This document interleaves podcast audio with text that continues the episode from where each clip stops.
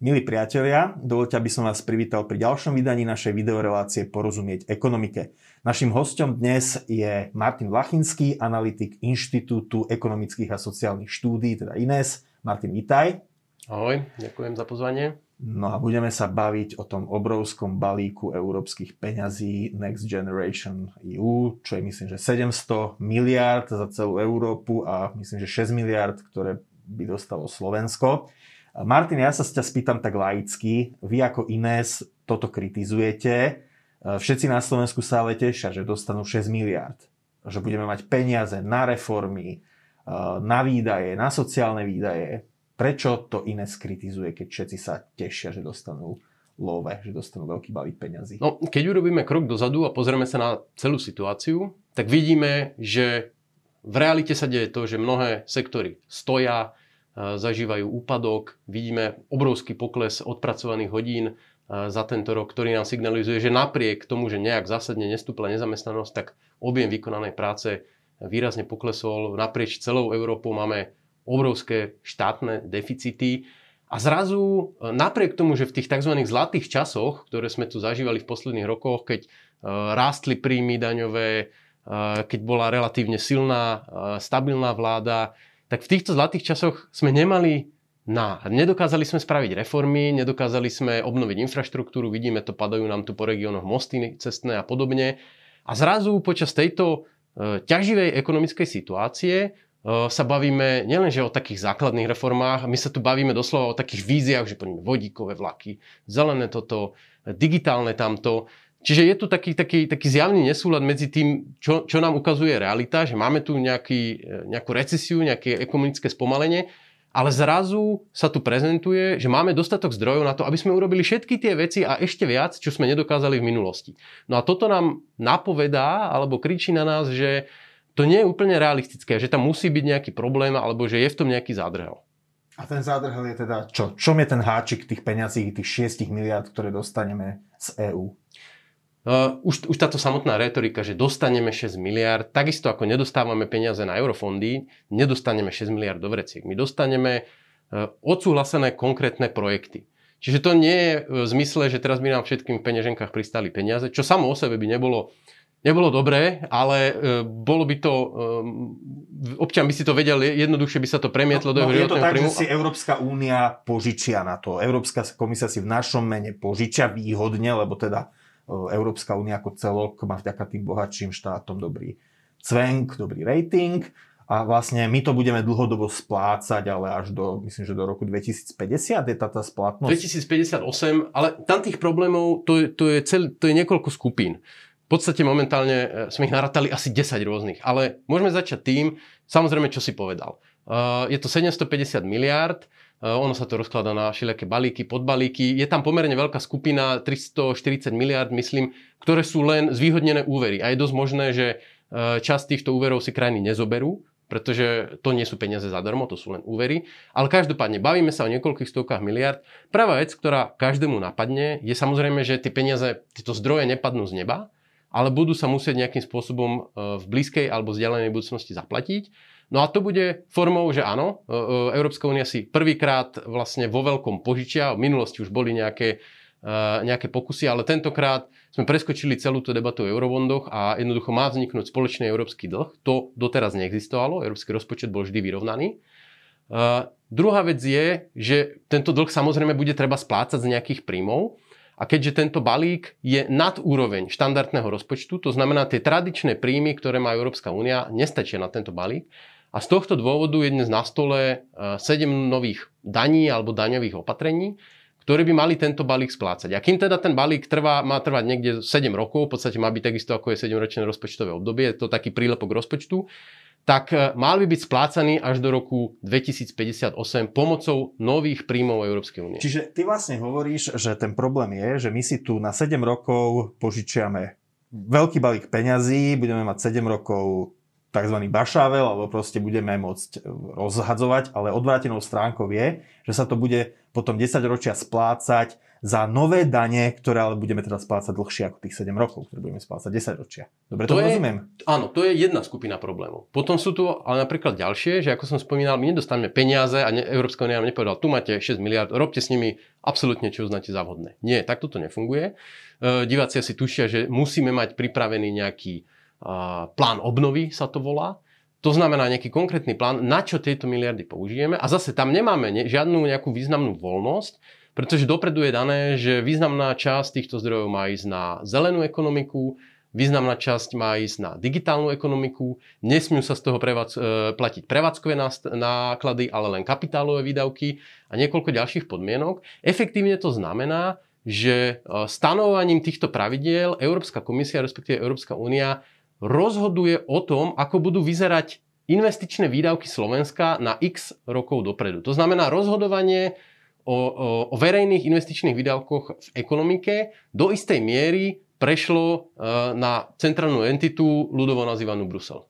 No a nie je to tak, že na Slovensku jednoducho tie potreby sú, že dokážeme tie priority Európskej komisie nejakým spôsobom napasovať na, na to, čo u nás máme, že napríklad zelená ekonomika sa dobre použije na transformáciu hornej nitry alebo na Eh, likvidáciu dlhodobých ekologických záťaží, že digitalizácia sa použije na to, aby fungovala verejná správa hm, cez IT. Eh, nie je to tak, že Slovensko reálne má tie potreby, ktoré dokáže, kde dokáže napasovať hm, tie očakávania Európskej komisie a tie peniaze zmysluplne využiť?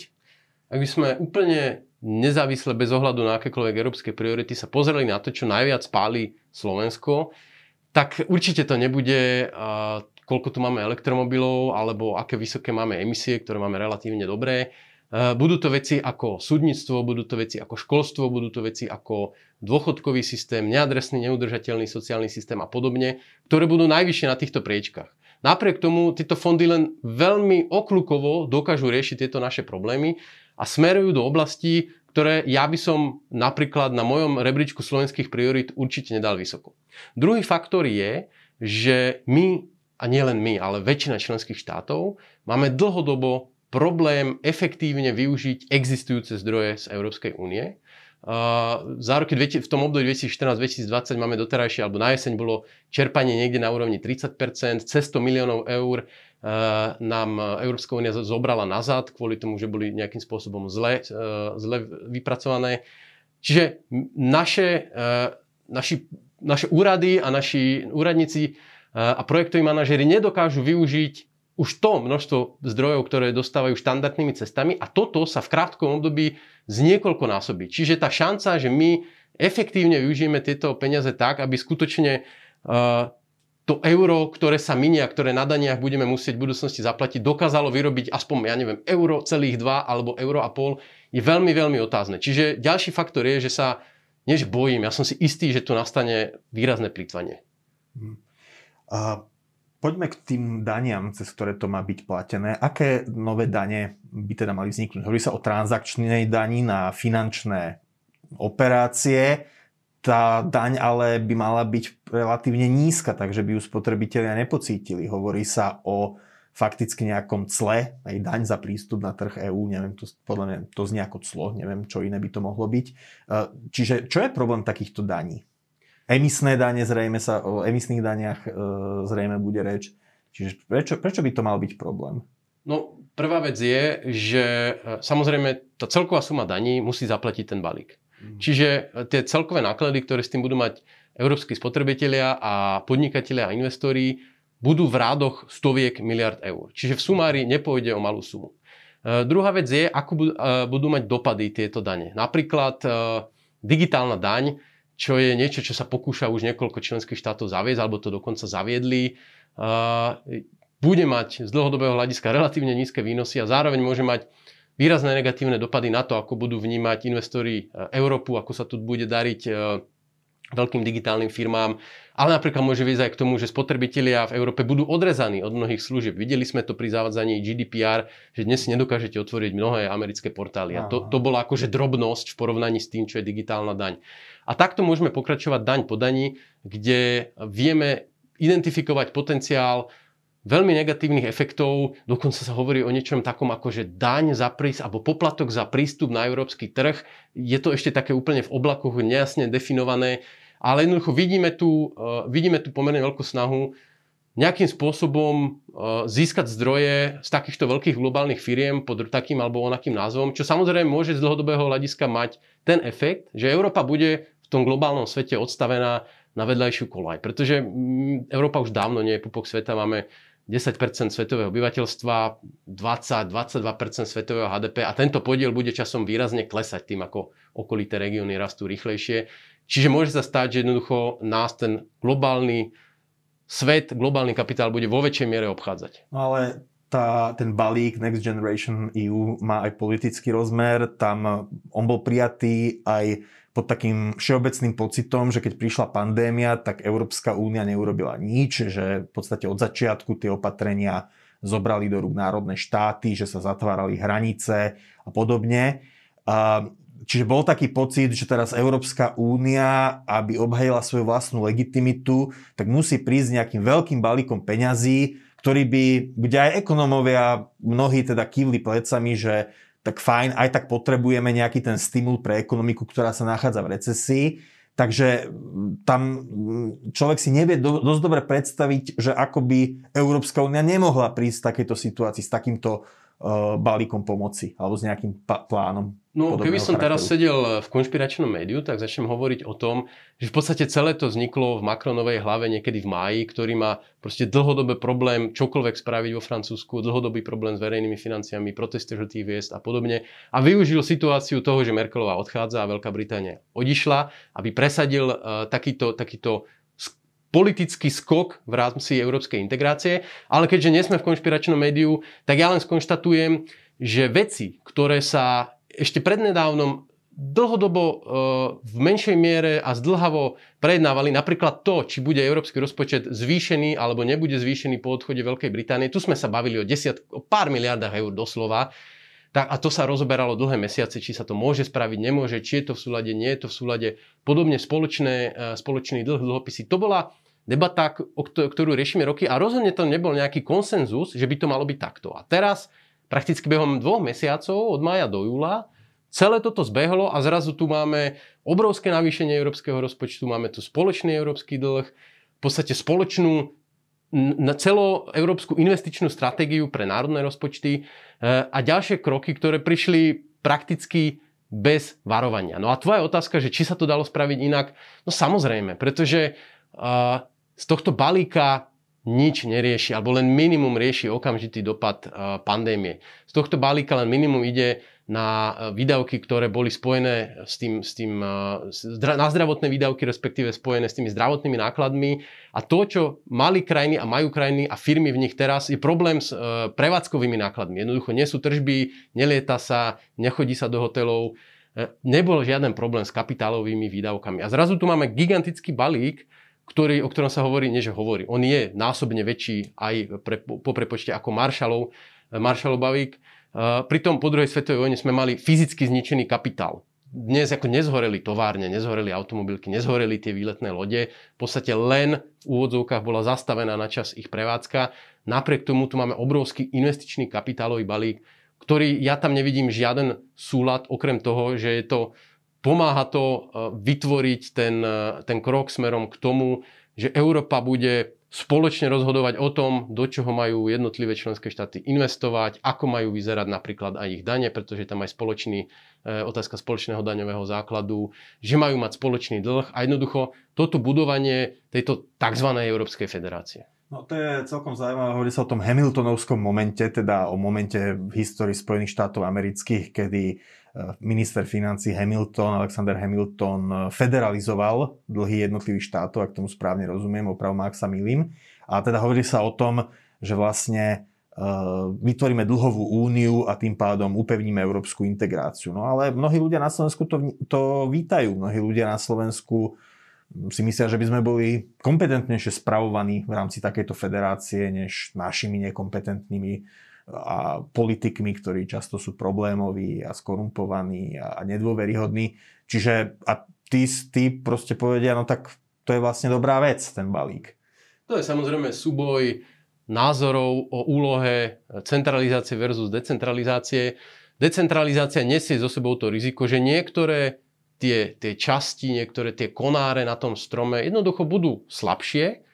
Ja si nemyslím, že by to bolo Slovensko, ale teoreticky to môže byť Slovensko, ale ako celok ten strom porastie lepšie. A proti tomu je teda ten názor, že akože mal by tu, že mali by sme smerovať nejakému spoločnej solidarite, spoločným systémom a podobne. Ja nechcem sa do tohto úplne pušťať, ale poviem len jednu vec, že Uh, napriek tomu, že áno, veľa sa hovorí o tomto Hamiltonovskom momente a ja to vnímam tak, že je to posun smerom k federácii, ono je to trošku taký, uh, taký risk. V tom zmysle, že ten balík zďaleka nebude stačiť, alebo zďaleka nedokáže spraviť to, že zrazu sa začne dariť Taliansku, že zrazu sa začne dariť Grécku, že Španieli sa vyhrabú zo svojich problémov, že sa začne dariť francúzskému rozpočtu. On trošku posunie tie problémy, ale oni, oni znova vyrašia, oni znova vyrašia a nie, nie za dlho. To môžu byť jednotky rokov a potom tu zase môžu byť tí Nemci, môžu byť Holandiania, ktorí si povedia, že dohája, tak mali sme tu Euroval, teraz sme tu nasypali 750 miliárd a zase sme tam, kde sme boli. A ono to paradoxne, keď sa ukáže, že tento program, ak sa teda ukáže, že tento program zlyhal a že skutočne nepri, ne, tu nemáme o pár rokov vybudovanú úžasnú zelenú ekonomiku, ktorá nám produkuje rast vďaka, vďaka vrtuliam a elektromobilom a všemocnej digitalizácii, ale že stále proste tí Taliani tam majú problémy a furt nerastú a nerastú, tak zrazu to môže mať presne opačný, opačný efekt, že tie odstredivé tendencie sa ešte posilnia. Mhm. Čiže Hamiltonovský model môže, alebo Hamiltonovský moment môže na miesto Spojených štátov Európy európskych viesť e, k dezintegrácii Európy. Ak by som ja bol federalista, tak by som s istými rezervami sa na to takisto pozeral. To znamená, že nie mi úplne, e, nedokážem predpovedať, ako sa to presne vyvinie, aj keď tie tendencie sú smerom k centru. E, ja sa teraz tak spýtam prakticky, že vží sa do kože možno premiéra Matoviča. Vie, vieš si predstaviť, že on by za Slovensko ten balík odmietol? Nehovorím teraz, že by zablokoval jeho prijatie, že by vetoval prijatie celého toho balíka, ale že povedzme by povedal, že Slovensko nechce tie peniaze. Vieš si to politicky predstaviť, že by také niečo sa stalo? Uh, samozrejme, ja mám veľmi dobrú predstavivosť, takže predstaviť si to viem, ale samozrejme, to by ani nebola len otázka, že či Matovič alebo Sulík, či by to politicky uniesli na Slovensku. Uh, ja si úplne, ja, ja mám problém s tým, že či by to vôbec uniesla Európa, či by jednoducho neboli tie tlaky také, že by uh, Slovensko nejakým spôsobom dotlačili do toho. Uh, nakoniec videli sme prípad Polsko-Maďarsko, kde to bolo trošku o inom, kde sa riešilo to, že či tie peniaze budú podmienené tým, že ten štát, štát splňa tie demokratické a právne zásady. A nakoniec z toho výsledku to vyzerá tak, že ako Európa v celku kapitulovala. Ja si to úplne netrúfam teda hodnotiť, takýto mám z toho pocit, že v podstate Maďari s Poliakmi si to vydupali, pretože ten záujem, aby všetci sa zúčastnili do čo najväčšej miery na tomto, eh, na to, naskočili na tento vlak, tak eh, je eminentný. Eh, ja môžem skôr povedať, že mm, dobre, v realite neexistuje, že by nejaký politík okrem možno fakt nejakých extrémistov dvihol ruku, že nie, pretože proste takto politika nefunguje, ale mali by sme sa snažiť minúť tie zdroje takým spôsobom, aby nás čo najmenej zaťažili do budúcna. To znamená, za prvé neísť do tých e, pôžičiek zvýhodnených a jednoducho zobrať si len tú menšiu časť.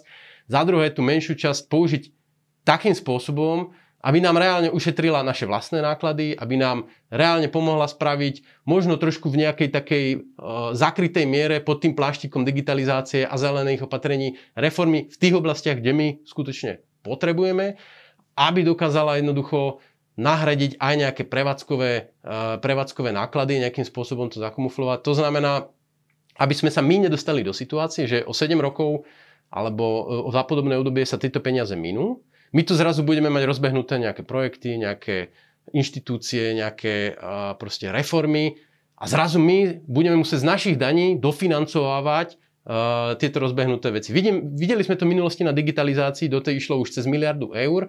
A častokrát to skončilo tak, že aby vôbec tieto rôzne vybudované, vybudovaná infraštruktúra dokázala fungovať, tak my sme do toho museli ešte potom dolievať dodatočné peniaze a pridaná hodnota je veľmi otázna. Ďakujem, Martin Lachinský, ekonom Ines. Ďakujem aj vám, milí diváci, že ste si nás zapli a zase dovidenia pri ďalšom vydaní našej videorelácie Porozumieť ekonomike. Ďakujem, dovidenia.